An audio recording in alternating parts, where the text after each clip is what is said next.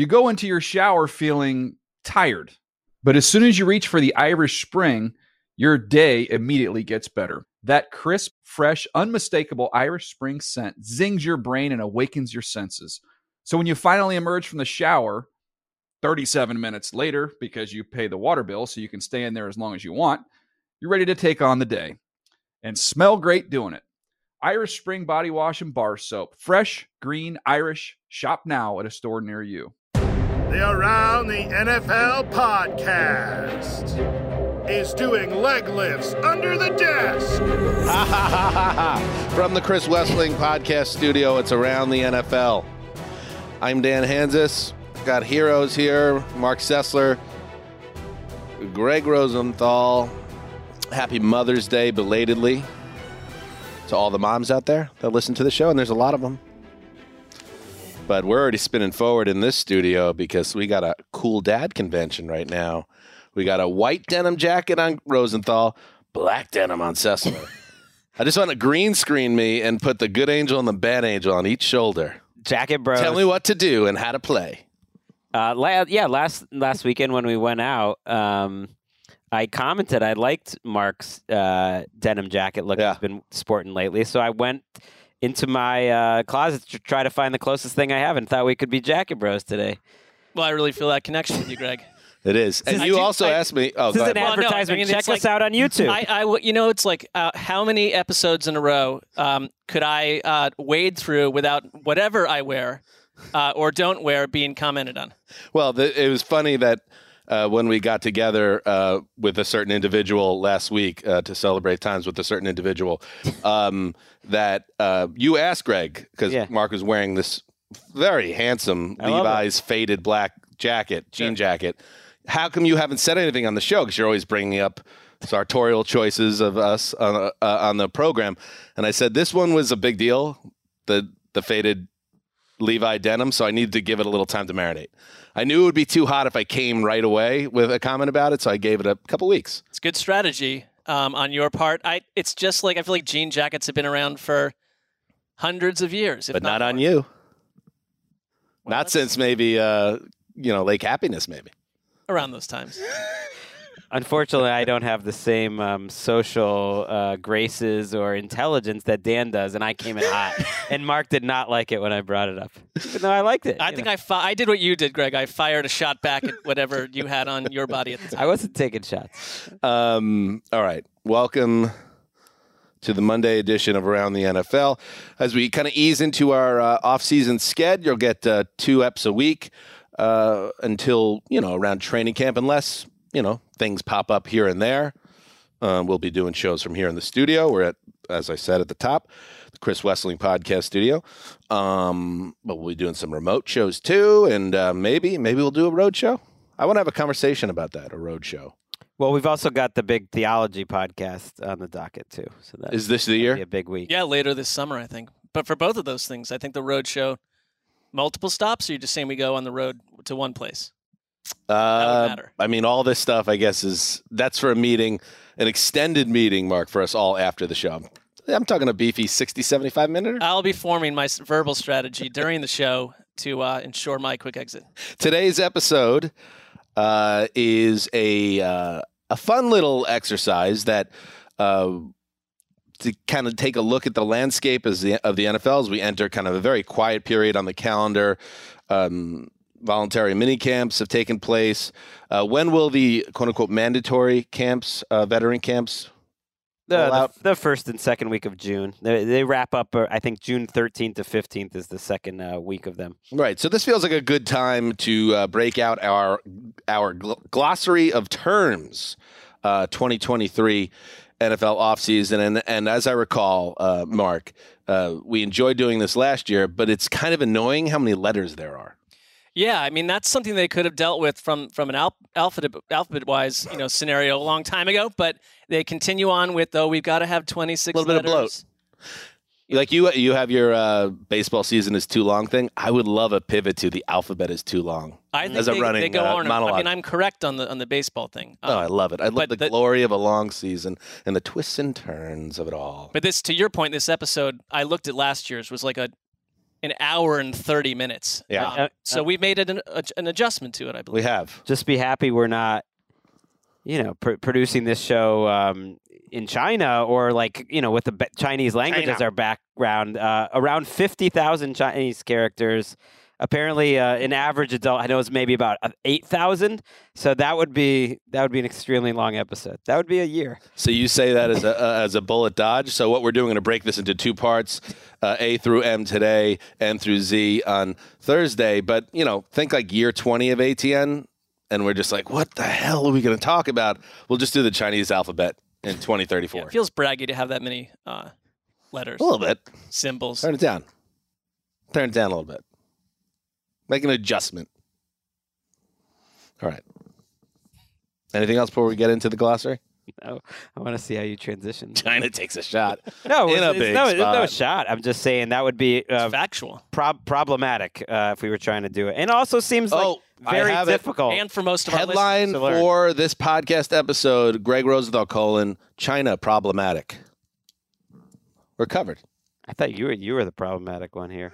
the the uh, gears are turning toward Rosie, as they Ja- call it. Japanese got about eight thousand characters, and that and that's come up because my, my kids are learning a little bit. You know, there's like the most basic language, but like Right. try to get to the the third the third level. right. Well, little What are, you, what are you gonna do? You freshman gonna learn seventy five hundred characters? I took Japanese, thinking my Mm. dad told me it would be smart for you, like no fu- no known future. Uh, Right. If you want to be a businessman, you need to know Japanese. Three months later, I had a, a raging. I think I got about a forty-two out of hundred um, score in that class, and just got a flying F. Never revisited the language. Never will. At least it was a flying F. You know. Let's get into it. The glossary of terms. And we're going to go all over the map here. Hopefully, we don't have too much overlap. Um, but by the time we finish this exercise at the end of the week, you're going to be totally immersed in the NFL experience. And let's start with A. A for all is quiet. oh. Just kind of a uh, little uh, preamble here, a little touching on what we just hit. Uh, like I'll use your old go- uh, your old job, uh, Gregg, as an example. Pro Football Talk. Uh, scrolled through their content for the last week or so. About eighty four percent of it is rookie contracts being signed. Never the most electrifying read, especially in the post uh, rookie slotting era of the CBA. Just literally no drama whatsoever. Uh, there is one editorial that was curiously posted after 10 p.m. Eastern last night. Title: Should NFL shut down on Mother's Day weekend? Some takes in there. so my point being, uh, there's just not a lot going on right now. Um, so wait, it was disrespectful to the mothers to do rookie mini camps. uh, it was. I think that of. was the thought. It was yeah. pointed out that back in 2004, uh, this is Mike Florio who wrote it. Receiver Plaxico Burress boycotted a, mandi- a mandatory mini camp that was set for Mother's Day weekend. Uh, apparently, Scott Pioli, our colleague, had reached out and got a little spicy on Twitter, uh, Hmm. talking about how you know there should not be these activities. Football is family, or uh, so he believes.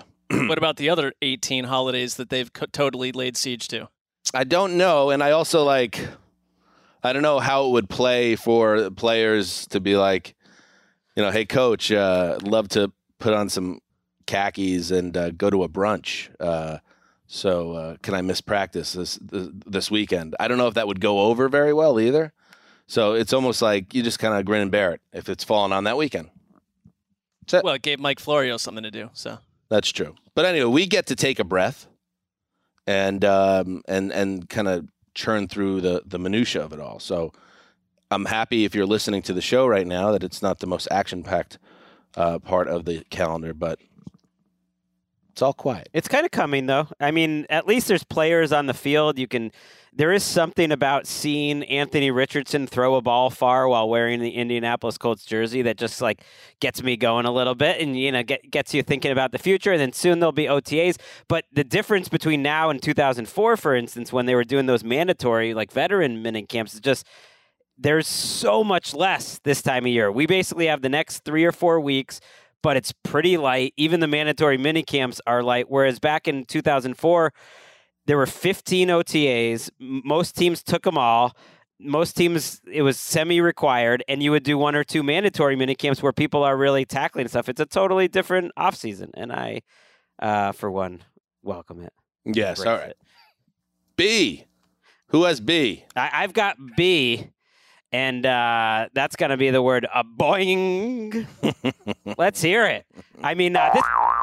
Okay, okay. Ew. Oh, I don't know. We want to try that out. I, that would be the sound uh, that best describes me when a player from my top 101 finally gets signed. You know, uh, the top 101 still sitting out Wait. there. So what is the boing exactly? I'm sorry. I'm the problematic one here. Um, well, let's hear it. Let's hear it. It's I just mean, like a. it- It's just like a fun Hmm. word. Sometime with this glossary exercise, we're in year three. You just see the letter, Yeah. and it just a word pops up, and Sure. then you got to retrofit something that comes to it. Boing. It's an onomatopoeia.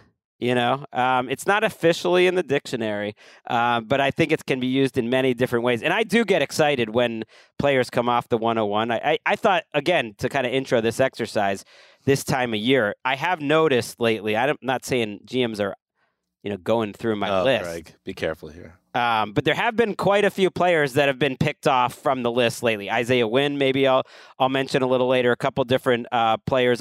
They're all between 25 and, and 75, and it's a reminder. A lot of these guys that are signed this time of year end up having a way bigger impact than all those first and second round picks that like we've spent two or three months talking about. So some players still left. Only 11. Like I said, Yannick Ngakoue, he give you some pass rush still Sure. Sure. not much of a run stopper. Uh, Jadeveon Clowney, I think he can at least give you 500 uh, decent snaps for you. Dalton He won't Risner- try necessarily hard, but Uh, yeah, I mean- it'll be great. Dalton Risner, pretty good guard who's out there. Marcus Peters, he's visiting the Raiders this week. Leonard Floyd, I I thought had a solid enough season last year. He, was a, like a decent starter. Melvin Ingram, who always starts every season great, then falls off. Uh, Teddy Bridgewater still looking for a job. Frank Clark is still looking for a job. Uh, Bryce Callahan, who had a nice season in the slot for the Chargers last year. Justin Houston, who, who signs every year in August and then ends up being uh, quite good. And then John Johnson, who really struggled with the Browns. Thought he might end up back on the Rams, but they're not signing anyone. These are all guys who went into free agency. They're they're not unsigned because they're they're terrible. They're unsigned because they all had expectations of making a certain amount of money in free agency, and it just wasn't happening for them. So they will have jobs at some point, and like these guys will help. Like I said, a, a lot more than plenty of second and third round picks. And the over, overwhelming majority of the names you just listed of remaining guys are over 30. They're on the graybeards. Almost And there's a literally connection all of them there as except well. Ngakoue and Risner. I think. Um, I don't know. Is Carson Wentz coming up uh, in any capacity in He this? is. Uh, I, I read a report today that he's so. This sounds like it came straight from his agent that he's receiving interest and is open to playing any role. That could be even uh, maybe off the field. I'm not sure what, Right. what that would entail. So, uh, yeah, Wentz and Bridgewater, both 30 years old, the two quarterbacks from the Graybeards, uh, still out there.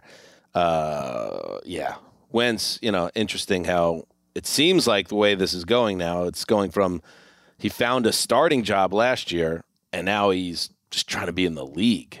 Hmm. Which tells you a lot about he's played, Washington. played himself out of a multiple starting jobs. And I think it's like when they start, you know, Gregg, not doing these OTAs, but they're hitting each other and a quarterback goes down in a calamitous scenario.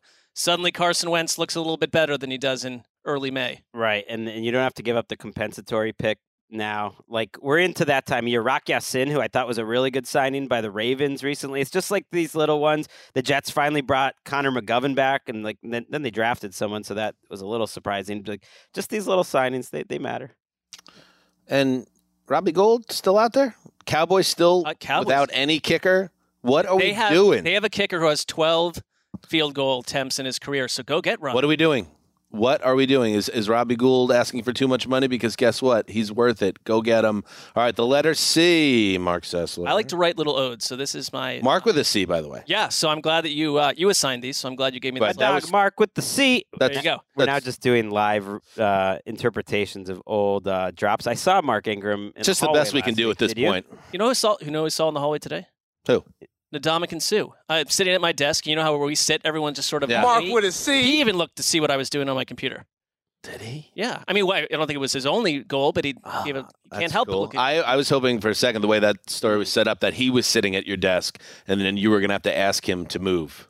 uh, that wouldn't go well. I walked by him Get as it all well. stomped to the nuts. He's he's he's much larger than me. For half a second, he looked at me like, "Do I know that guy? Did he interview me at like the rookie premiere in 2011?" Oh no, I don't. I don't. Did Or he it- bring uh, me and Lee Iacocca hot fudge sundaes at the uh, Ford plant? I can't remember. or is a small child roaming the building?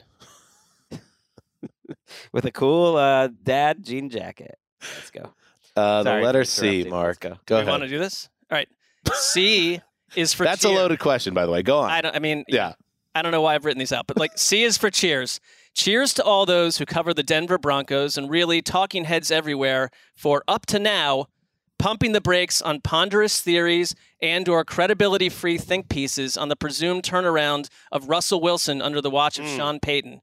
It's a space where we could definitely see gabbers and attention seeking rah rah journos take possession, take claim of the Russell Wilson bounce back narrative, and so far, it's pretty quiet on that front. A collective chill pill has been swallowed. So cheers to you, fellow football Hmm. heads. Bad news. And you're right. You're so beefing? right. Let's Right. May 15th. And when Russ gets to the veteran camp and then training camp, I think that's going to be a very well massaged narrative. I'll take what I can get because I thought even in another world, the minute that Sean Payton was hired, this could have started. And it's I think that I good- think it it's starts call. with the fact that Sean Payton doesn't seem that into Russell Wilson or Russell Wilson's private office in the building or Russell Wilson's private training staff. He's sort of bumped against that verbally every time. So I appreciate You know Sean what? Payton on this. You know, I think it is, Gregg. I'm curious. I know because you were a little ahead of this Wilson thing. He was so bad last year that he looked cooked. So I think there's a. It didn't feel like necessarily he was in a. And Hackett did poorly, as did the whole organization there to to really set them up for success. And they had injury issues, of course, as well. Bad offensive line play. They lost Javonte Williams. They lost uh, wide receivers. It was a, it was a bad year in Denver. But I'm operating under the um, idea that he just is uh, one of those players, and it does happen where their their Mm. their shelf life was shorter than expected, and you're going to get uh, just um, a lesser version of him almost every year until he's essentially a backup in his mid 30s. That's kind of where I'm at Dang. now. Limited. Um, and I'll be happy to be proven wrong because he seems like, in some ways, a good guy. He's very active in charity and Ciara. They go around the world together and they have a great old time. Uh, but he might be shot, Gregg. he might be shot. I think there will be puff pieces. I think there will be hope and expectation. And I don't think it's unreasonable that with Sean Payton there and the weapons that they have, that he'll bounce back to like average. That that he'll be closer to what he was the last three weeks of the season when he was like, hey, he made a couple wrestle plays and wasn't like a total nightmare. And he'll have a couple good weeks. And at the end of the year, you know he's ranked 18th in QB index because that would be a bounce back. He wa he was one of the worst three or four quarterbacks in the entire league. The the NFL I thought didn't totally get out of the uh, Broncos business. They did give him three primetime games. You Good know, fan base. I guess, but Pretty three, big you know, market. Chiefs, Vikings. He has a Sunday night game against the Vikings in the middle of the season. Uh, an NFL Network uh, one on Christmas Eve against the Patriots. So, I I I know that you you haven't heard the Russell Wilson hype, but I do think the Denver local media is buying into the Sean Payton hype. I'm starting to see that. I don't have a problem with yeah, that. yeah. Also, it should be noted once more that Jarrett Stidham was poached from the Raiders on the first day of free agency by Sean Payton. For So pretty good money. if yes, at a, at a good rate. So I don't know if he is a middling quarterback, if he is a so-so quarterback, and they are a four and five, five and seven team. I don't imagine he's going to stick with Russell Wilson. If he if they were so uh, hot in the pants to bring the backup in, they probably are going to want to see the backup if they're already thinking internally. We're starting to turn the page. I think it's I think it's creating a narrative to break free from Russell Wilson after this season, which probably had to have been promised to Sean Payton. You know, their third quarterback is named uh, Jarrett Guarantano, and it's spelled exact. They have two Jareds spelled exactly the same way behind Russell Wilson. So there's a lot of heat coming That's at a lot. Uh, ben DiNucci, I think Hey, Benny X- DiNucci. XFL or US USC CFL. I don't know which one he Hey. was Former at. Uh, Cowboy. What you, you know, up to, Benny DiNucci? he- he's on the he's on the Broncos. There are, there aren't many uh, receiver groups that are better than the Broncos. I know they might trade. Uh, I feel like we were saying that last off. I get it, but now they've kept that they kept adding Sutton, Patrick, Jerry Jeudy. I like KJ Hamler if he stays healthy. Marvin Mims is a second round pick. We didn't really hit on that, but he's a nice player. Marquez Callaway's your six. I mean, eh, he's got some weapons. Not bad, not bad. Um, all right, and let's move to the letter D. D is for desperate. Mm.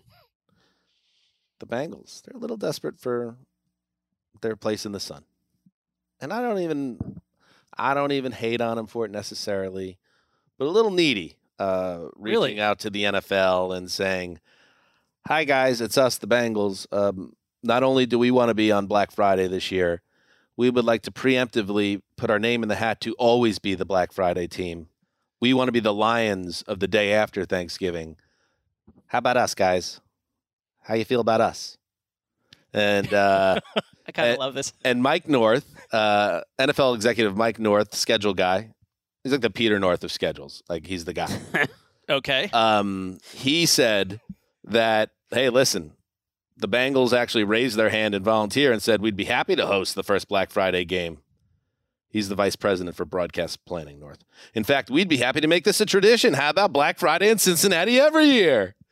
I'm sure that will be, and then he added, I'm sure that will be something to explore moving forward. So I like the play, I like the aggression, but also it kind of came off as a little like, you know, you know, when you like a girl in high school and and you kind of overplay your hand a little bit. Eh. Some people beyond high school do that. Right, exactly. See it out on the town all the time. You just kind of overplay your hand instead of playing it cool. Like they probably, if they would have just raised their hand and say, "How about Black Friday for us? We got Joe Burrow. We're a powerhouse." Right. And then if it goes well, like maybe you start to say, "Hey, we'll do it next year too." But to come in hot and say, "We want Black Friday this year and every year," cool. It came off a little D. it? So I love. I absolutely could not agree more. Um, Yeah. The the only little addendum I would throw in there that maybe is sneaky smart by them because it does look like all those things is that means number one. Um, for the rest of time, everyone attached to the Bengals organization spends Thanksgiving Day uh, at home with their family. right. Uh, they got to go to work the next day, but that's true of a lot of people. But it's like you're never going to have to fly somewhere else or you know lug a bunch of equipment to uh, you know Detroit or fill in the blank on Thanksgiving Day. Other than that, I don't think that was part of their strategy. It just simply they look like teenage boys. Might have been. I mean, the Brown, they are a, uh, a family owned business. One of the few left. I mean, in terms of like the original NFL uh, families, maybe they were trying to just uh, keep it all tight on Thanksgiving, not go out. Uh, Katie Blackburn's running that ship now. Uh, it's sad, especially because it it feeds into um, Midwestern insecurities. Yeah. Uh, Is Cincinnati in the Midwest? Did we ever get a? Uh, we, It that's is. a- Wes tried to pitch that it was in the South, I believe, which was a uh, uh, it's close to that was pretty out there. Yeah. it's really feeding into the insecurities of East Coast bias because you know Mike North, who I don't know if the Bengals would like him putting this business out there because it does make them look a, a Yeah. little pathetic. Uh, he said that Amazon requested that one of the New York teams I know. play. I saw that. That was I was going to make that point See? next. Amazon reached out to us. Yeah, and Mike is very uh he's like very talkative about this. Like he is letting people know that Mike North is in charge. Amazon reached out to us and said New York is the number one retail market in the country and a game in New York might be a fun way to introduce this concept. Mm. The Giants Eagles was also considered. So yeah, this does and I understand even as someone who's a native of New York, I understand why those frustrations exist. Um, since he just played played a little strong in their hand there. It's a great information from Mike North, who just seems to want to dish uh, left and right. I mean, it's. Can we get him on the show? I think we should. I mean, it seems. He- Sounds like he'll talk about literally anything. He he w- I would he would absolutely want to come on the show. I know Mike North a little bit because the first year I worked for the NFL, Right. I had a desk. It We've was heard about this desk. essentially in business development, which didn't make any sense. Uh, but right around the corner, the scheduling Is it north of you? department. and uh, they were, you know, they were friendly guys in that department. Uh, you know, just just a few desks away, and they, they would get very busy and stressed. And I remember I once asked to like go look at what's going on on their boards. They wouldn't they wouldn't let me do that. He was a nice guy. I do remember once at the NFL office, and this was not Mike North, but um, uh, a certain higher ranking executive went by my desk and was very um, upset that that NFL.com was mentioning the NBA. They were like comparing athletes to LeBron, and they were like, "We can't have that. Like, we got to not give." Can't the be comparing these athletes to NBA players. No, you Learn can't. that. Like, we cannot. Um, cannot give them any juice. And he he held me personally responsible. I was like, I don't know. Who's I remember writing roughly 12 around the NFL blog posts about would Le- LeBron James make a good tight end for the Dallas Cowboys. Metrics gold it was. All right, let's take a break and we'll move on with the glossary of terms, part one. You go into your shower feeling tired, but as soon as you reach for the Irish Spring, your day immediately gets better. That crisp, fresh, unmistakable Irish Spring scent zings your brain and awakens your senses. So when you finally emerge from the shower 37 minutes later, because you pay the water bill so you can stay in there as long as you want, you're ready to take on the day and smell great doing it. Irish Spring Body Wash and Bar Soap. Fresh, green, Irish. Shop now at a store near you. All right, we're back. Uh, we're up to the letter E with Greggy. All right, my uh, my word is expectations, as in the Cleveland Browns should have high expectations this year. This is coming off the Za'Darius Smith trade, which we haven't hit uh, on this show yet. Za'Darius Smith, who had a great first half of the season for the Vikings and has had a great career in general, uh, before falling off down the stretch. And we talked about he wanted to be traded, he wanted more money. Got dealt to the Browns for a couple day three pick swaps. Essentially nothing, just a contract dump where they give up a couple fists and they get a sixth and a seventh back. It's nothing. And they get a really good second pass rusher if he can stay healthy and if they can kind of keep him focused, which has been an issue for Za'Darius Smith. And as you mentioned, um, about Clowney, uh, just that position in general for Cleveland. And I just started thinking this team has had a really nice offseason. I like what they did uh, adding Elijah Moore and Cedric Tillman. I think the offensive line's in good shape. You still have uh, Chubb, you know, Njoku, Conklin signed long terms. Like, I liked what they did in the draft. You bring in Dalvin Tomlinson. It's a good secondary. I, I look at this roster. I think it's a very good roster. And I think there should be high expectations for the Browns. I don't know if they'll hit him because I don't know if Deshaun Watson's going to ever get back to the way he was. But this is year four of Andrew Berry and Kevin Stefanski. You gave up boatload of draft picks and gave a guy the most guaranteed money in the history of the sport. Of course, there should be massive expectations. And I actually think if Watson can play, they have the team to reach them. And if they don't reach them, I, I think there's going to have to be changes because year four, like, what are we doing here? What was the Watson trade and all that misery for, if not to win some games? I, I love the Smith move. I, I like the roster general. I think we got back this offseason to Andrew Berry being the guy that I'd found so fascinating, the way that mm. he quickly uh, builds a team. I think he's done a better job than Stefanski. Um, you're right. Watson is the absolute X factor there, but Myles Garrett, who's sort of been along with like Denzel Ward alone on that defense. Um, Jim Schwartz, I think people forget, is the new defensive coordinator. Mm-hmm. You got Myles Garrett, you got Okoronkwo, you got Za'Darius Smith. You last year that the interior of the defensive line was a mess. You've got Tomlinson, Jordan Elliott's a good young player. They can move guys all over the place because Smith is someone that you can line up along with everyone else. And the defense, to me, which has been a real weakness at times in the past, um, if you look at their PFF grades on both sides of the ball, there really isn't a raging weakness other than the lowest score of anyone is Deshaun Watson. So you have to find out what he is. Mm. Uh, yeah. I mean, I kind of was saying this when you did the GM rankings. I thought you had him too low, Andrew Berry, because of Deshaun and all the heat that was cooked into that. But like he has overall done a pretty good job, I think, building out this roster. And I think people, it's, and this is why you can't put the toothpaste back in the tube with Watson because you could say he's back to who he was. Well, everything changed uh, when when they brought in Watson. So no matter what happens, and I think this is ultimately the grand oversight of the Browns. No matter what happens, even if they go to the Super Bowl this year, people are going to only talk about in those two weeks going up to the Super Bowl. I can't believe Deshaun Watson's playing in the Super Bowl. Like you made, you got in bed uh, with a character that really changes fundamentally how people view the team. However, you can't look at this roster and not say that's a playoff team if Deshaun Watson gets back to who he was. And I think that he is more, more likely. And I know it was not a good six games. In fact, it was pretty bad six games. I think it's more likely he returns to form or something close to it than he just sucks now. Because when you break down why would he be bad, you would look at things like is there a decline in skill, age related decline? Is he uh, playing with no skill talent? Is the offensive coaching not up to snuff? None of those things are uh, the case. So I think men- is he mentally tough? Is he mentally tough? Well, I think he wasn't last I have year. to say He's though, shrunk. and this is we're separating some things now.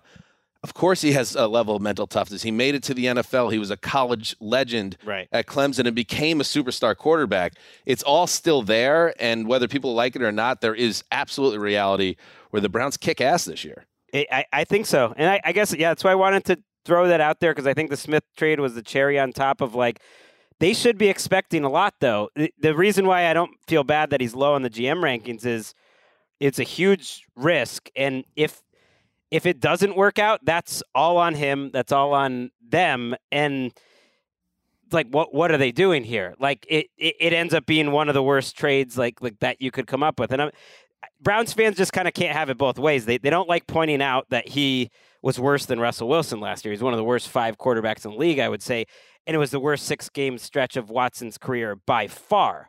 Like Well, there's no know, other stretch like it. Right. Even as a rookie, like there was no other stretch like it. You you you can't have it that you can't say that and like say, well, he's he's coming back, and then also say, well, there's no expectations this year. Like I think Browns fans probably do expect this team to be good. Maybe I'm wrong, but like you can't also like tamp down saying like, well, I- we're I we're just say- trying to get back to winning nine or ten games. It's like, what are you doing this for? Then No, you're hold on, year but- four of this But program. uh, like I up all this. tons of Yeah. Browns fans, and like I think the expectations from those who are like seeing all this that you mentioned are very high. Yeah, that's I agree. I think there's a lot of pressure on Stefanski. I agree. A- and Berry, I think Browns are Jimmy Haslam hasn't stuck around with these GMs too long. Browns This time he has. start five and zero in October. What are you up to over there, Marc? Well, I'll see. I mean, I'm not. You know, it's like I like I. This is my check in. My, my I know. I know. We do this. periodic We do check-in. this periodically, but um, like, let's just let's just see what happens. It would be, they would be a big story. They would absolutely be a big story. And, and you brought up the Browns hype of a couple years ago when we talk about the Jets and their season coming up. Such a big difference with that team in terms of hype because it was built on soggy foundation ultimately because Baker was the problem and he was the quarterback. And the defense. That's if- defense if has Baker gets- been good. Yeah. If this Deshaun could play, quarterback's not going to be the problem. Yeah, defense needs to not be too. They they have been a, a, a total letdown. Heck, they could have. I think they could have made the Super Bowl. That that their offense was good enough to make the Super Bowl and win the Super Bowl maybe with Baker Mayfield that year. But the defense. Yeah, he wasn't. He wasn't always the problem. Like, Flying F, Marc. All right. Uh, again, I wrote this in the middle of the night, so I'm just checking back into it now. But I want to uh, let you know how I feel about this letter. You I totally texted- believe that. You also texted us at six in the morning. So Well, no, I like I. That is a factual account of how this occurred. Uh, F is for F me. I'm a Patriots fan. Oh, Oh, no. Well, hold on. Marc. Here's the problem. We're not bad. We're boring. We're right down the middle. A big fat bowl of heavily textured cottage cheese. A beacon pointing only to yesterday. If I'm a 16 year old Patriots fan, I've been duped into this by a gaggle of hard drinking Worcester Mass uncles. They've known nothing else but ease since the turn of the century, slapping each other on the back and walking around their workplaces parroting little Belichickian phrases. Can we get a split screen of Marc and Gregg for the, the balance of this read? Go ahead, Marc. little Belichickian phrases, little Bill wannabes in every desperate corporate office, men cradled in swaddling clothes through the childlike ease of six Super Bowls. Every Christmas morning is Christmas. Every dawn, there's a bulging Easter basket by your bedside. But if you're that 16 year old Patriots fan, the feeling is different. The feeling is that of being flung out of a moving vehicle along the burning Mass Turnpike, seven feet above the ball boys. They're silenced, rotting corpses, a minor price to pay for touchdowns. Their flesh will produce springtime flowers. That's how the earth works. But this time, those flowers are being delivered from somewhere else the house of Satan. Welcome to your endless winter, a 32 year period where you will know in great detail every inch of sports Siberia. I'm sure you'll stick around. That's my report on the New England Patriots. see, Yeah, I like football. I like football season and all the things that go with it. So you guys, um, you didn't like it. I remember Wes didn't like it when I brought up that uh, I was getting out when Brady leaves, but it, it looks like it was a good good move. You know, Well, you didn't stick around. Um, yeah. That it reminds me of lacked character. what Tony Soprano said um, in the uh, first episode of The Sopranos, where he's talking about you know what it was like growing up around uh, the heyday of the mob in, in, in Jersey, and he kind of comes to a realization. And he says, "Lately, I've been getting the feeling that I came in at the end.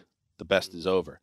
And Right. that's that's not just the the Patriots. There's a lot of fan bases through all sports that you kind of come of age after a glory period. But- Golden State Warriors, uh, your your ten year old fans here. yeah, but it's particularly probably annoying for the teenage New England uh, sports fan who get the Celtics and and the Well, yeah, it's not all during the bad. regular season at least.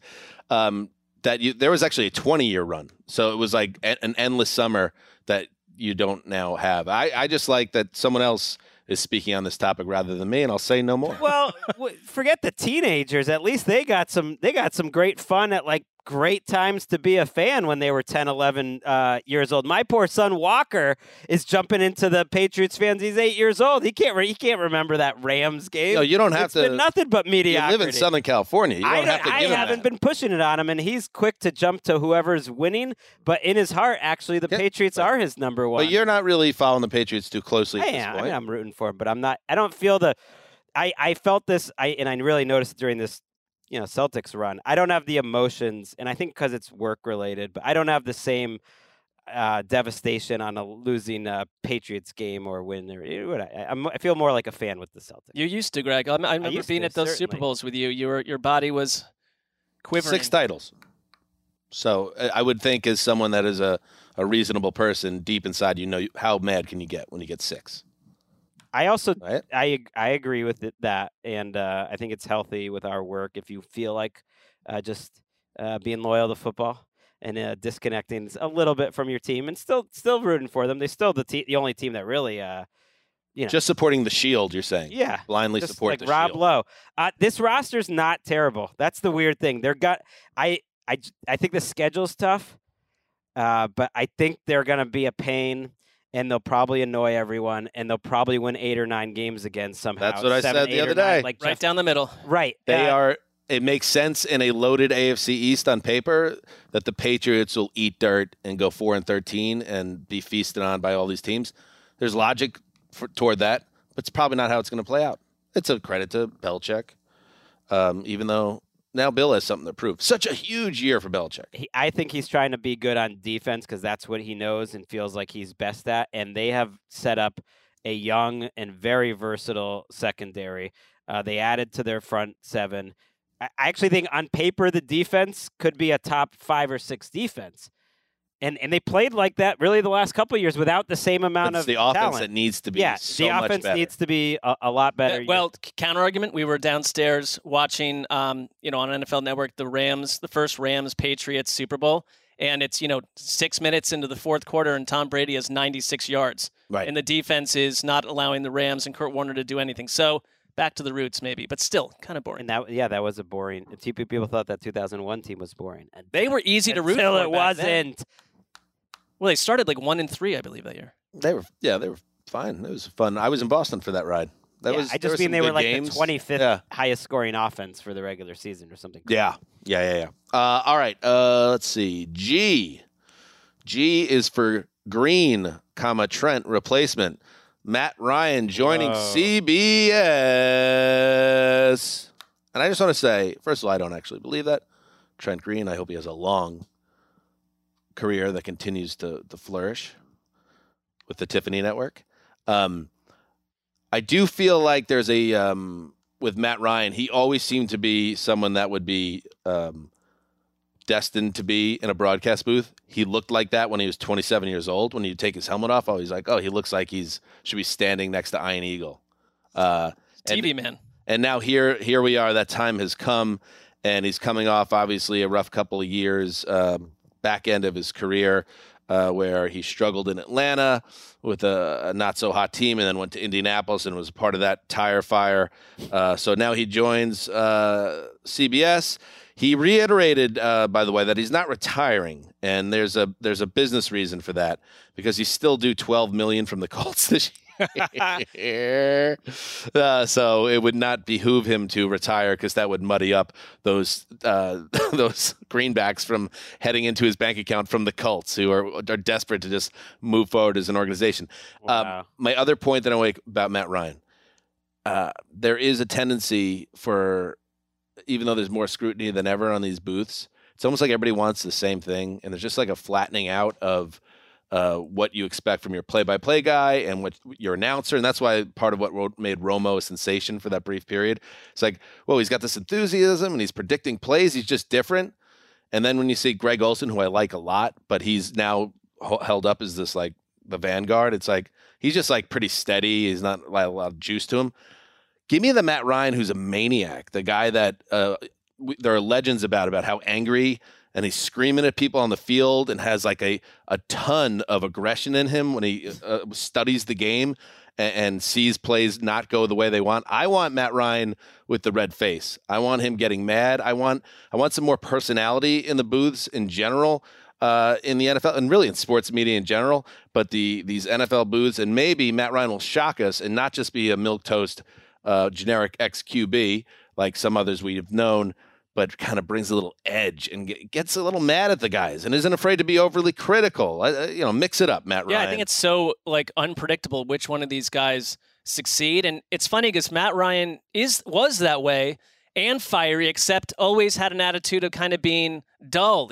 You think about Matt Ryan, you kind of think of like maybe just a notch or two personality wise more exciting than Even Joe his name. Flacco. Yeah, but I mean, maybe he'll be great. I mean, I think it's interesting that he's hopping right in where, um, while there's increasing doubt that Tom Brady will ever take the role that he signed up for. no, there isn't. Yes, there is. There's not increasing doubt. There's literally reporting Right reporting here, out. me and Marc. yeah, just you guys we're keep increasing- saying it. Go go go read what Andrew Marchand's put out over the last. Go read what Andrew Marchand said as a uh, pushback to him getting aggregated off his podcast. So hold on. So like the one thing is, why does Tom Brady need an entire year to go prepare for this when Matt Ryan's just going to go do it right now? Because Brady has the ability to do that. Well, you he seem, could do whatever he wants. very invested in Tom Brady doing this, but I think because I, from doubt. the start, I have a sandwich on, it, and I said everybody's got to chill out. Everybody's expecting him to do something crazy. I think it's a He's great sign anywhere. when you're like, I might do this in a year. Like it's in in general in life. It's like I'm really excited about doing this, but I'll maybe pick it Can up I- in a year. can I turn oh, it around? right. I just realized he's going to be at the. He committed to going to the Patriots game week one. I guess he's not working. He's no, he's No, not. he's he's not. Already taking said the year he's off. not working at all this year. I I'm going to turn it around. Why are people like you guys so invested in him not doing it? We just like our predictions to be right. Yeah, I just I think that's probably what it is. I find that it's it's interesting. I mean, I think why that- everybody's so like plugged into the idea of him reneging on the agreement. I think part of me, I'm trying to like say like, well, no, like he sought out this contract. It's a huge deal. It gives him high visibility at a, a huge salary with not a ton of work. Uh, why are we just assuming he's looking to get out of a deal that he sought out and signed? I think it was just like an exciting moment. Like Kendall Roy got Tom Brady signed up for a minute, then they got to have a press release, and then nothing ever happened. All right, I guess we'll see. I, love just it. want to you as a talk about like you know the burning intensity. Don't worry about who you're talking about. Be critical. It's like Right. I need a year to sit on this and maybe get better at it. It's like I just don't see the, that fight. Would Tom Brady Or- take a year to go play I think he was saying I just played football for 20 straight years. Well, and I'm going to dive is- into Matt this, Ryan so I'm taking a year. Came in in what 2008. It's not. It's not like he's jumping out of his you know career after his first contract. I think it's more likely that Tom Brady will be announcing games at some point than it is that Matt Ryan is suddenly gonna, you know, turn into Don Rickles and, or uh, have a lot of fire. I think he could be good, and That's I'm- my hope and wish, but and a dream, really, but not the I, reality. yeah, I can't imagine that. Just hearing him in front of a microphone. That said, I think he could be. I just want information. I want to get smarter. And if he's a little dry, but he's like the Mayock type of announcer, where you're he's Mm-hmm. teaching the audience and is a little dry. I like that, and that's that's what I'm hoping for because I don't think we're getting personality fiery Matt Ryan. I haven't seen that guy. It'd be cool though, wouldn't it? It would be Like, cool. oh nice wow, surprise. it's a Matt Ryan game. Oh yeah, uh, Team X is playing poorly. Oh, Ryan's calling the game. He's going to give it to him, or he'll get you know he's hyper emotional about certain. But it's like that's why I want I want Dan Campbell to win a Super Bowl with the Lions at some point. But I also love to see Dan Campbell going off on some bros in the booth. He could be like a, a Madden-esque figure, maybe. It'd be a great surprise for Matt Ryan to be to be what you're suggesting. The letter H. All right, I- Gregg. I'm gonna go with uh, one of the most underrated words in the English language, hirsute. Nice one. hirsute, uh, meaning like hairy or shaggy. And, um, you know, it's a great time for the off season, just like the best beards. Uh, or just to think about, like, it's a time for people to experiment with their Here's facial hair. Who's the most hirsute on the show? Right now, it's Probably Marc. Gregg. Oh, I'm the most. I'm the hairiest. Yeah, well, not probably now, the most though. body hair per capita. Yeah, because Yeah. I, I You did, have a hairy chest, don't you? I do, I do. I think there was there were like uh, beach images that leaked of Gregg about eight nine years ago on Facebook. Beach images that leaked. Yeah, Damashek was all over it. I remember that. Uh, that is ridiculous. I, uh, Oh my god. I kind of remember that. Yeah, I don't. Damashek was up in arms I about it. don't. Um, on the And they got cover of, taken down or of something. the other podcast I do, the Justin and Roselle Vanny took them project, out? I You show, took- I show it. Okay, go ahead. Show it off a little bit. What do you mean you showed off on the other podcast? Uh, well, just no the uh, the, Oh, in your co- robe, in the your robe. cover art. I'm wearing like a robe, and you Oh. can kind of see it. Um, so everyone, check that out on iTunes. You're not like Robin Williams or anything. I'm not. Oh, I'm. I look like at I'm my. basically a wet seal. Rob- like I just don't I don't have a lot. Marc is probably very average on balance, I would say, in terms of There's a little in the front, but it's Yeah. It's well, I look at my brother though, and my dad, and um, they're just they're just kind of like gor- gorillas walking around, like very hairy backs and stuff. So I I'm happy in my family that I'm I'm the least uh, hirsute, but it also Go could ahead. just be like hairy and shaggy. I mean, right now Sure. uh, maybe maybe it's Marc with the the beard. I don't know. a little bit, I mean, but not got really. Yeah. Yeah. I mean, I don't think there's a huge Yeah. like debate between the three of us on this front. Do, we did. I do What have is a, the? Why are we going down this road? I do. I don't know. I Oh, just just uh, Wait, what does that have to do? Yeah, what's the glossary of terms connection to uh, here? here? well, it's just like we could have a best beards in the NFL conversation. Oh, You got Kelce. You Yeah. got uh, Mike Evans. I've always thought is a nice beard. It's very consistent. It's always there.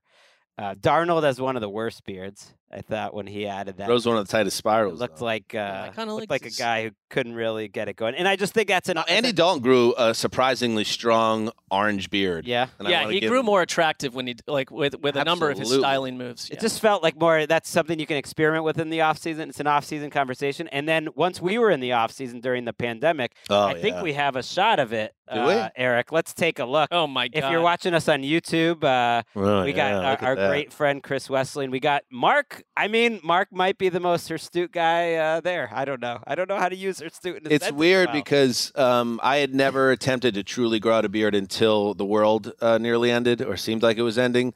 So I just, you know, it just kept on. It didn't really grow in full in like a cool mountain man way. It just was splotchy and Yeah. itchy after a while, and it's like this sucks. So Mine was maybe like the abandoned it. longest and it's like the thickest in parts, but again, I'm not connecting the mustache with the beard, so Right. it's not don't have a really connector. looking. Yeah. cooking. Uh, Wes's uh, was was fantastic, It was a solid beard. and uh, Plus and with the bald was head, great yeah. as well.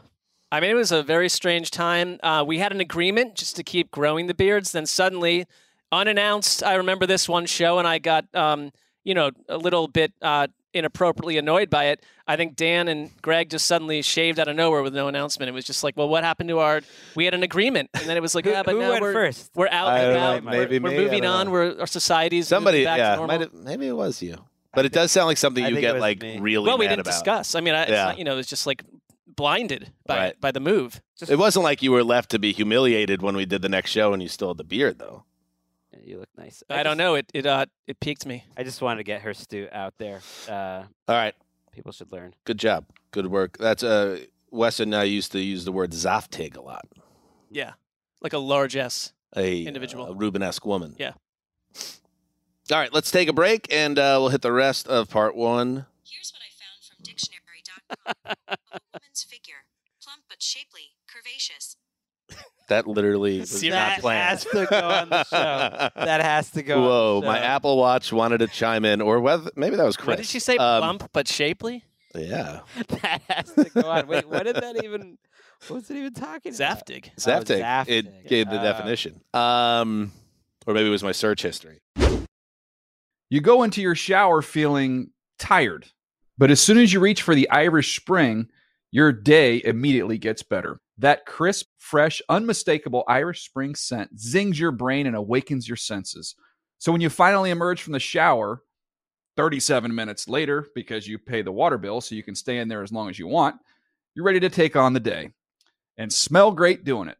Irish Spring Body Wash and Bar Soap. Fresh, green, Irish. Shop now at a store near you. All right, we're back. Let's finish out part one here. Starting with Marc. I.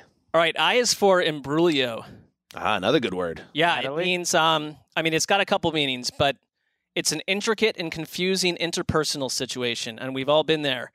Uh, but in this case, I refer to the Niners, and I, you know, I think like um, I'm going to ask you if it's an imbroglio because I, I look at this quarterback situation, and we're familiar with it, but there are some new developments. Um, on one level, when it comes to Kyle Shanahan, who can't seem to get enough of a good thing.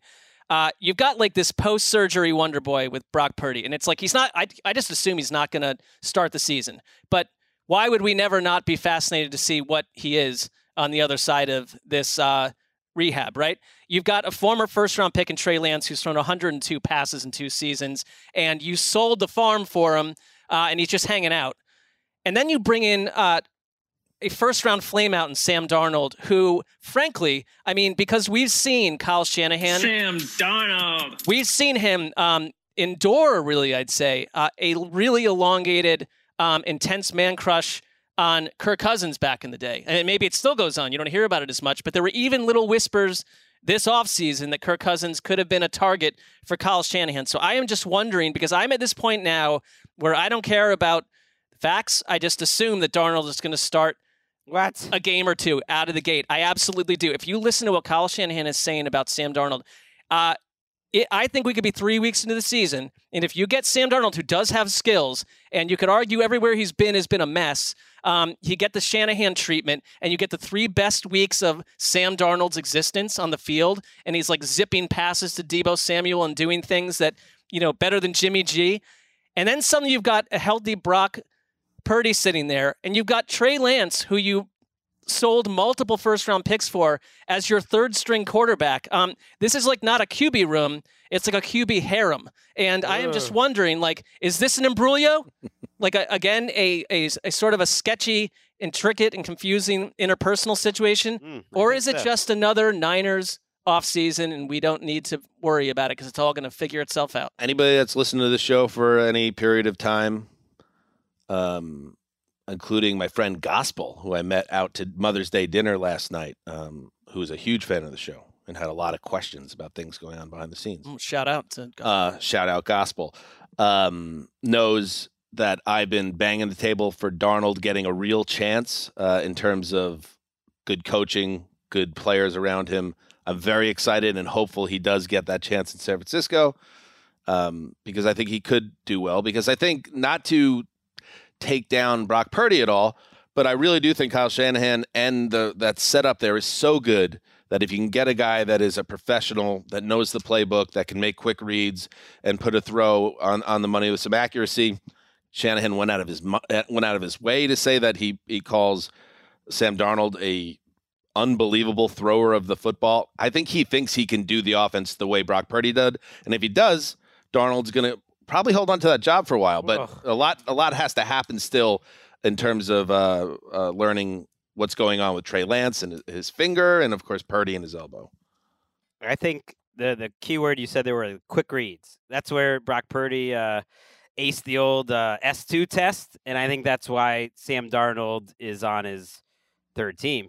He doesn't make quick reads, doesn't make quick decisions. He doesn't have the quarterback processing to this point. At, I think that's what's gotten in his way. But doesn't the other stuff factor in potentially into making quick decisions, whether it's line play, Well, everything's weapons wide. around Yeah, you, ev- I mean, the play calling. I calling? think you either have a natural sort of NFL quarterbacking ability uh, in terms of, and you can improve it certainly. Darnold's young, but I don't think he has that at a level. Like I think Purdy as a rookie was already better than Darnold's ever been. Now, Oh, yeah. Kyle Shanahan's system. Uh, I'm just saying in that one trait, Kyle Shanahan's system is such that you have answers to the test on every play. You have open receivers, and that yeah, it wouldn't shock me to see Darnold looking great. I did. I don't know. I just don't know how Trey Lance fits into all this. I think you almost uh, have to try to trade Trey Lance if you're sold that Darnold can just be your. So the reporting out there now around Lance was that the finger injury from his first season led to a complication uh, in his second season that was keeping him from throwing the ball the way he wants to, and apparently that's now corrected. Now a lot of this is a classic spin that you hear every offseason. Like this thing that used to be a problem is no longer a problem anymore. It, it sounds like a lot of excuses for a guy who's you know as much as we rightfully kill Zach Wilson for being a bust, like Trey Lance taken right behind him has done not much more. barely played. Barely played in the in the two years he's been in the league. So I don't. I just don't know what kind of trade value he has right now. Not Well, really. there's I don't no- think much. I, I think it would need to be like you know a team with with promise. L- Again, loses someone the same way they could have maybe traded Jimmy G a year ago, and it didn't happen. There's no guarantee there, there's a space for him anywhere. Weirdly, Walker um, has started in the mornings because for some reason, like it's allowed that he can watch some sports in the morning, bef- you know, because he gets up so early, but not like regular TV. But he started going back and watching the season on Game Pass, and he had that- Really? he had Trey Lance's start up the other morning. I couldn't help uh, watch it, and then I was like, And I know everyone's like, "Oh, it was in a rainstorm and it's one game." and That that's all true, but like he doesn't. He kind of like Darnold. He doesn't have the pocket presence. And it was just one start, but he doesn't have the pocket presence where he like stays cool if there's anything going on around him. He just sort of freaks out. F- From a one angle, there is something really beautiful about the way that Walker is uh, just loving sports, and, and really, in, wa- in many ways, reminds me of what probably a young Gregg would be. From another angle, I feel like it's like uh that old SI story on like Todd Marinovich's father, where like he's just being basically groomed to be an NFL.com writer by age 12 or so. well like, during game Wakes up one day, he's 17. He's like, "What happened to my childhood?" Exactly. during game seven of the Celtics, who have tri- you know, tried to raise him as a big fan, we we have been. He's off watching NASCAR because he's more into that. So can't control them. All right. Uh, up next, uh, J. J is for jubilation. J is for justice. J is for Jesus is real.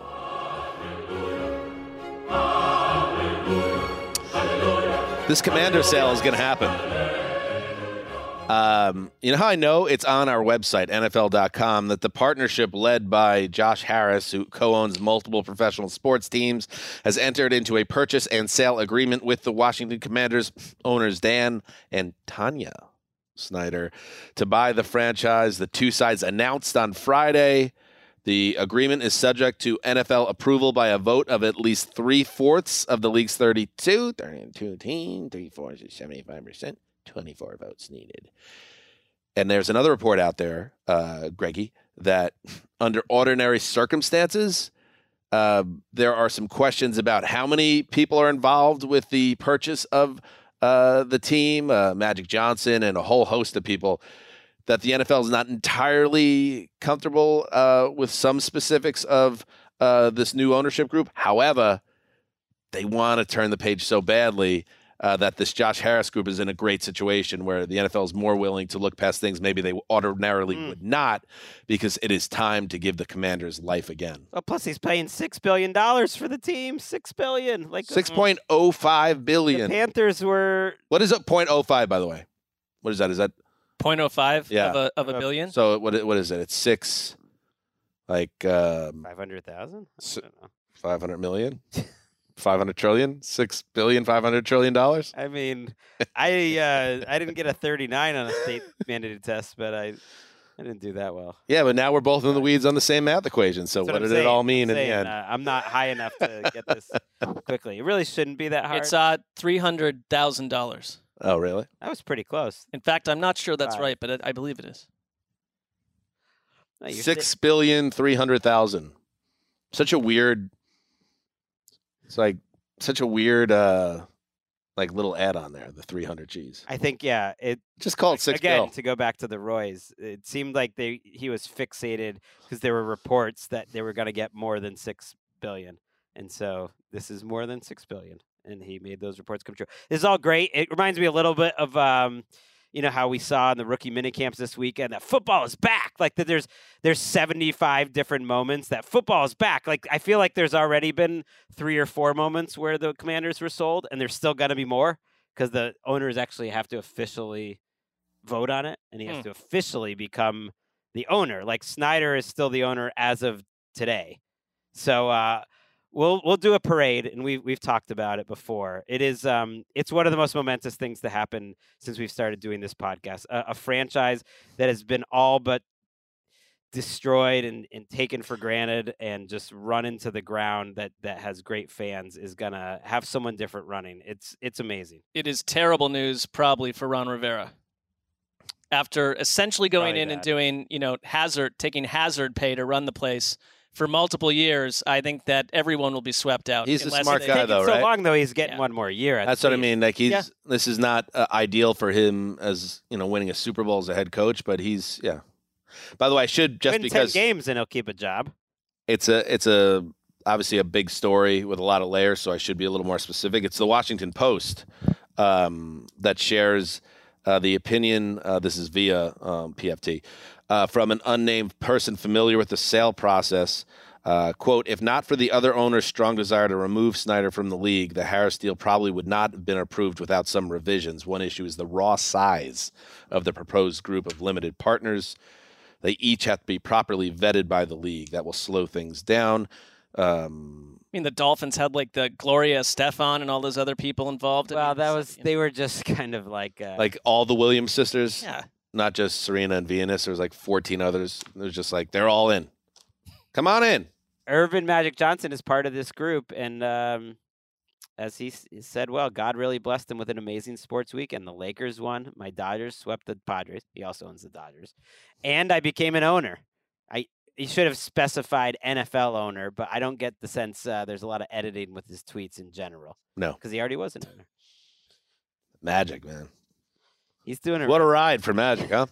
I mean, if you're old enough to know the Magic story, what a ride. That is true. All right, let's wrap it up. We got a couple more. uh, uh, let's see. K, Gregg. All right. Uh, K is for kinetic, pertaining to motion caused by motion. And to me, that is the Miami Dolphins. Like they are the pre snap movement. Before the snap, everything just looks in perfect harmony. After the snap, like they are kinetic. And it reminds me of how when Kyle Shanahan has shown up to places like Atlanta, everyone's like, hey, you're two Kyle Shanahans. Like Matt Ryan kind of struggled that first year, but that second year, that's when it really clicked in and the whole MVP thing happened. Uh, Mike McDaniel like laughed at that. He didn't need a year to set it up. He had it all coached so well from day one that they looked in perfect harmony. They have great continuity. We've talked about all the good things they've done on their defense, so I think they'll just be a better team because they're deep on defense, have better defensive coaching. But to me, this is his chance. In Miami, you just don't know how many perfect chances you're going to get. How long is Tyreek Hill going to be in his prime? Like everything is there right now. They have terrific continuity. They brought in Isaiah Wynn, which I thought was a smart signing over the weekend, a guy who's in my top 50 who actually upgrades their tackle depth quite a bit. He might start uh, for them. Just give him a shot. He's Hmm. had some good snaps in It's his also career. problematic, maybe, but Uh, he struggled the last couple of years and didn't really seem to be on, you know, on the straight and narrow. But he has some good NFL tape, which most people available now do not. I just, to me, this offense is kinetic. It's perfect. It's like right now is the year for them to take off. There is a chance it'll happen. really rough division. I mean, their schedule, like when we say like the Patriots schedule, it's like the it's every one of these teams are dealing with the same thing. Um, but every time before Mike McDaniel was hired, it was like this is this guy. This is the guy behind Kyle Shanahan that's doing all these things. Right. And like basically told Deebo Samuel in that final season before he went to the Dolphins, like if you let me, you know, when he was doing an immense amount of rushing and receiving. If you let me handle your career this year, I'll give you a year that makes you a ton of money. It's like he re- he specializes in taking certain players and creating some of their finest seasons, which is what Kyle Shanahan did, like in Houston and other places before he was a head coach himself. So. I mean, there's nothing not to agree with here. And Mike was Mike McDaniel was there with Kyle at almost every step of the way. Sure. And if he is really the guy, not like the guy versus Kyle, but just like the next guy as like a true innovator, I just think it's set up for this season to, to potentially be really special offensively. You could tell me the Dolphins are playing in the AFC title game, and I'd believe you. You tell me that they finished last place in the AFC East. I would believe you equally. That's a volatile division. Yeah, but them especially, they like they do feel like, uh, and obviously the health of the quarterback is a major part right. of it. If but Tua was healthy, I'd be shocked if um if they're not good. But you know, we get shocked in this. and Mike White is a better backup, but still not an overly proven player himself, uh, who's had issues staying on the field at times. So there's a lot of uh, variance there, but it's all on paper. It's all there. Kinetic. Kinetic K L Marc. Here's another team that I'm annoyed at. L is for Luck Be a Lady Tonight, sung once by Marlon Brando, um, sung by Frank Sinatra many times. That's what I, I always thought he was. It was canon. It was Frank. Uh, I mean, it's from a play, Guys Yeah. and Dolls, and I believe Brando was he Mm. was in the play. I didn't know that. But Kinda No, like I- I- Sinatra took that New York, New York song too and made it his. Yeah, Sinatra absolutely. sure did. Like it's we no that one's was kind of what his thing was. He right. No one's these- thinking Guys and Dolls. I, I get that. Right. I get that part. But Right. I, I sort of just shoved that in there. That's what the what the what the L What a voice for. on that Sinatra, huh? He's a good singer. But I would ask you this: Could you ever imagine Josh McDaniels in a top hat and cane, uh, singing that song on the biggest stage of all? Well, me neither. Because L is for the Las Vegas Raiders, who strike me slightly as an identity-free and drifting Wait, franchise. my head's spinning a little bit right now. I this is about the Raiders. The biggest stage. So you're saying singing that song at the uh, like uh, on the riser at the Super Bowl? Uh, or like a stage like in Vegas. in this world, him singing, like being Yeah. the star of the show and singing, would be him coaching the Raiders in the Super Bowl. oh, so not even specifically singing that song, but just being a. it's it's a metaphor. It's like his it. time in the sun, and I'm not sure that time's coming. all right, go ahead. Uh, so this is a team that. Let me get this straight. Um, I understand that maybe maybe not everything went your way, but you bench Derek Carr, um, you ship him out of town in a box. Then after all this time, your quarterback is Jimmy G, who's basically just a better looking Derek Carr. So it's it. Uh, uh, I know that Raiders That's, fans. that's actually David Carr.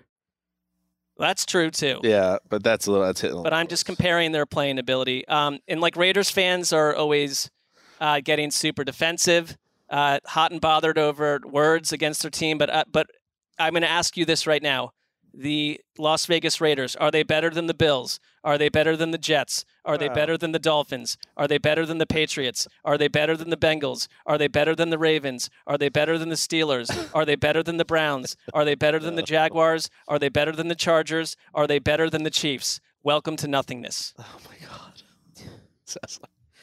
We definitely got a dark overnight Sessler vision. Uh, it's not a lot Oh, of sunshine. man. I was surprised Yeah. when I looked up and down the AFC because my answer to every one of those is either definitely or very likely no. Okay, yeah, you skipped the AFC South, and yeah, so you, you left out a few teams. But if your point is going into the season on paper, they're probably like 12th in the AFC or whatever that list would have come out to. 12th, 13th. Uh, Yeah, I mean, I At I, best. I can't argue with you. The crazy thing is, I look at their roster. I'm doing the projected starters, and like, I'm shocked they kept the offensive line the same, and they definitely got a lot of questions on defense. But like, eh, I just look at that roster overall, and I'm like, eh, that's a six or seven win team. But you're right, in the AFC, that might not be enough to even win four or five. You know, it, it could be tough. It could be tough. Yeah, I, I know what you're saying. That like it's that old if you're not competing for the Super Bowl, what are you even doing? Like if you're investing money in big time veterans like a Davante Adams, making a big splash for Jimmy G and all that. If you're not actually in contention, is this the right way to be running a team? Um, so that I get that. So if you're a Raiders fan, do you think you're going to win the Super Bowl this year? No, you're probably not. But do they also are they so bad that they're like one of those like the Cardinals fans are feeling this year that like why are we even going to The watch the Cardinals have a plan. this year? Yeah, but I'm just saying in terms of like we're looking What's ahead their to this. plan? The Cardinals like have essentially like a massive haul of draft picks, and they're using this right, year. they're as like a- tanking this yeah. So which like is a plan. So then it becomes like, what, as a fan, would you rather have? Would you rather have an organization like the Cardinals, since you, you mentioned them, that, or I mentioned them, that completely has cashed in on an entire season and they're tolling a year forward? Or do you want to have the organization that might not be running at a high level and Super Bowl level, but they're trying and they're going to hopefully hang around in the wild card race and maybe they'll win a couple games that they lost last year and at the end of the season they're 9 and 8 or maybe they squeeze out a 10 and 7 and surprise some people. I think that's within the range of outcomes for the Raiders. It is. personally. I don't think the Raiders, uh, when I mean- they came into existence, were branded on mediocrity. I get that. I get all that, but it's that's a long time ago now. The Al Davis Raiders and all that. I'm just saying, like when I think about truly kind of depressing setups in the league, I'm not quite on the same page as you. I, I- know you're you're more kind of. I'm not a Josh McDaniels fan, but this is not new. You you do not believe in the McDaniels experience in general. Is I want to to. I I- like. it's- it's, You know, I'm not trying to. I, I think there are little like whispers and anecdotes, and there's past stops at when he's the top person that leave me a little concerned, and I don't think all that's completely out of the wash right now. I, I'm more concerned about Patrick Graham, their defensive coordinator, and that roster on defense. And if they're just one of the worst defenses in the league, they're not going to be good enough offensively to make up for it. I do think Josh McDaniel's trying to stack his offense as much as he can to make himself, and, and that's not a bad way to go, to make the offense look good. And it could. Adams, Jakobi Meyers, Renfrow, Michael Mayer, Josh Jacobs. That's a pretty good uh, group around Jimmy G if you can keep him healthy. But like I said, I was shocked they just kept the same offensive line. That was very strange. Uh, all right, last one. Here we go. Right? Yeah, Yeah. M. M is for money. Money, Money. give it to me. Oh, As wait, what? Mrs. Miller once said, money makes the world go round. Quinnen Williams wants it. He wants it all. And how annoying is it uh, that, uh, you know, a guy that deserves all the money, you're starting to think, oh no, is this turning into another one of those things?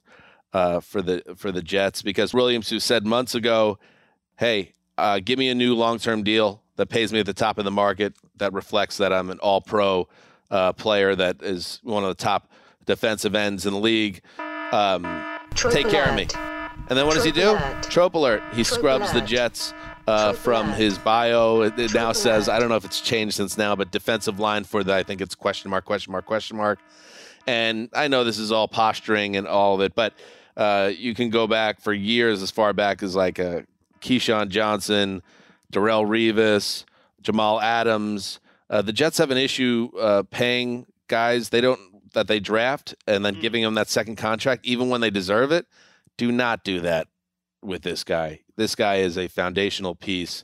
Uh, don't turn this into an offseason of are the Jets going to trade Quinn? Just pay the man.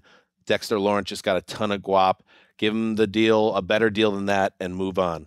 Okay. And I know you got a lot of other stuff going on. You're reworking the Aaron Rodgers contract, but do not turn this into an issue because I'm just I'm kind of tired of it. It's hard to develop a superstar when you have it.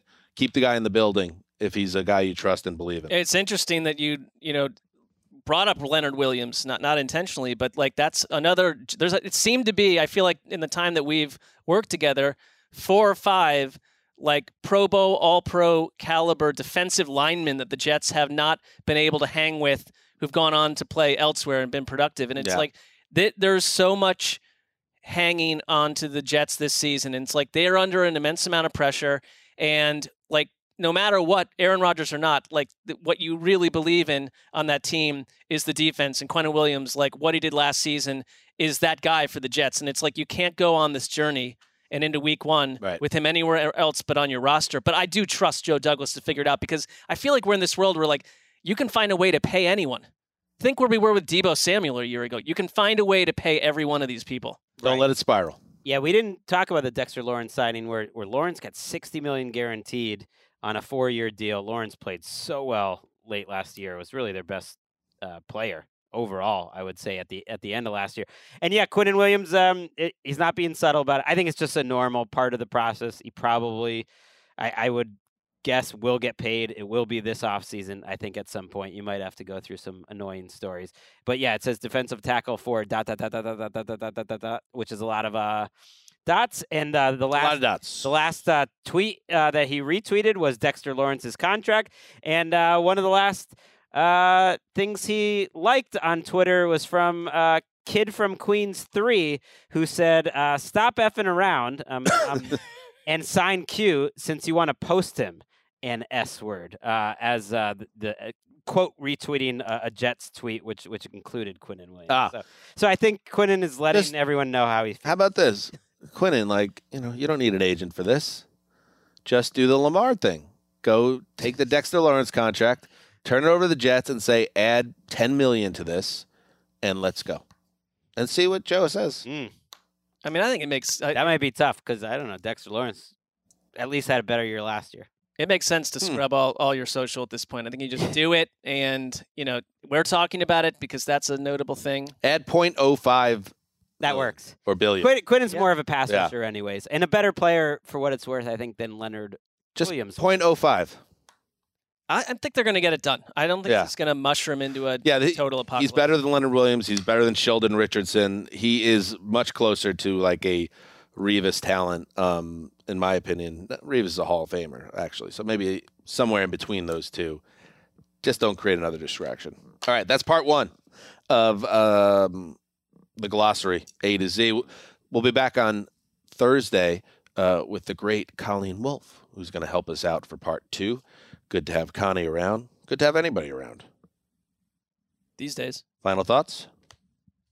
Um, just want to say I, you know, sometimes use jokes to show my affection, and sometimes they're little jabs. Um, it's part of how I grew up, um, and so my mention of your jean jacket, you know, back at our dinner, and even even as we take, it's in a, a sign of appreciation. I, Gregg, at this doing. point, I feel really comfortable with, with what you've said, and I, I appreciate your appreciation, and I also enjoy your wardrobe. And to everybody be- behind the glass, if you want to get a, a, a still of me, I could even s- sit still. and if you could just Photoshop uh, both of the gentlemen on each shoulder, black and white, devil and angel. I mean, that, that's just that's gold. I mean, and that right there, what you did was just an advertisement. You got to check out the YouTube to see the uh, Absolutely, the facial expression, the character work absolutely. that uh, Hanzus is doing over here. a regular Kieran Culkin over here. Kieran Culkin. I love that dude. He's Love it. Roman Roy's a tough character, man. I'll tell you what. Spoiler alert. Verbal skills. Heed the call.